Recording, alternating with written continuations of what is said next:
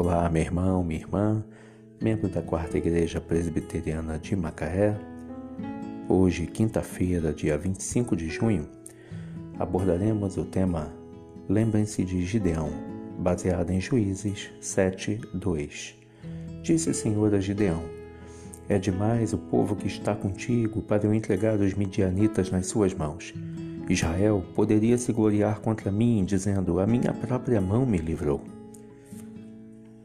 Depois que Deus pediu a Gideão que mandasse para casa todos os soldados que sentiam medo, e depois de ele obedecer a todas as ordens que o Senhor lhe deu, seu exército ficou reduzido a apenas 300 homens, que deveriam lutar contra o inimigo que estava espalhado no vale e parecia uma multidão de gafanhotos.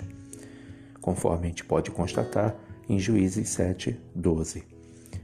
Diante da disparidade de forças, quando o exército israelita venceu o inimigo, não houve dúvidas de que o Senhor lhes tinha dado uma vitória. Todos nós, às vezes, enfrentamos situações muito difíceis. Elas parecem ser tão complicadas que achamos que não poderemos suportar. São dificuldades que nos colocam em grande desvantagem. Será que Deus não permite que isso aconteça para que fique evidente que é Ele quem nos dá a vitória? Podemos ser em menor número, mas quando o Senhor está ao nosso lado, nunca ficamos em desvantagem. As crianças, os adolescentes e os jovens devem se lembrar disso quando seus colegas os incentivarem a colar, experimentar um cigarro, embriagar-se ou até usar drogas ou fazer sexo. Lembrem-se disso, jovens, quando forem ridicularizados na escola por causa da sua fé. Não esqueçam desse exemplo, pais quando vocês se recusarem a mentir ou serem desonestos no trabalho.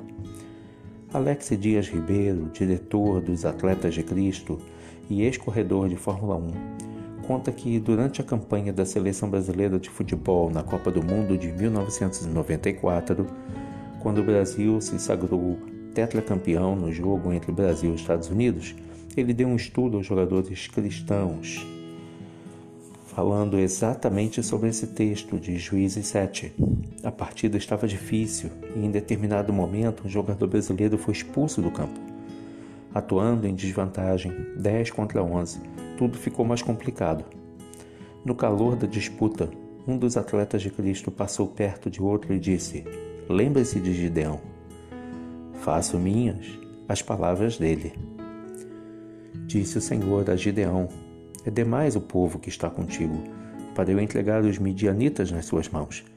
Israel poderia se gloriar contra mim, dizendo: A minha própria mão me livrou. Juízes 7:2. Lembrem-se de Gideão.